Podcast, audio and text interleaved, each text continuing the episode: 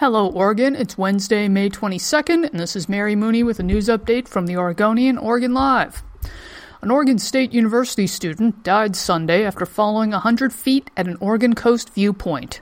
21 year old Michelle Casey slipped and fell at a viewpoint off US 101. She was rescued and flown to a Portland hospital where she died.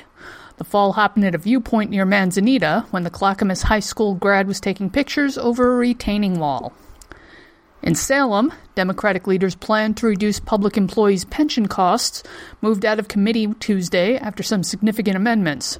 They include a plan to use sports betting revenues from the Oregon Lottery to address the pension fund's $27 billion deficit.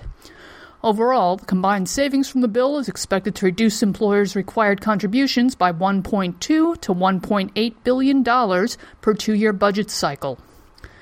And finally, in downtown Portland, at least a thousand people cheered, chanted, and packed Portland's Terry Schrunk Plaza on Tuesday to protest a recent wave of new restrictions on abortions around the country. Portland's Stop the Bans rally drew people of all ages, Oregon Attorney General Ellen Rosenblum, Multnomah County Commissioners, and a llama. The Stop the Bans rally comes after Alabama lawmakers passed a bill last week making abortion a felony in the state, except in cases where the mother's life is at risk.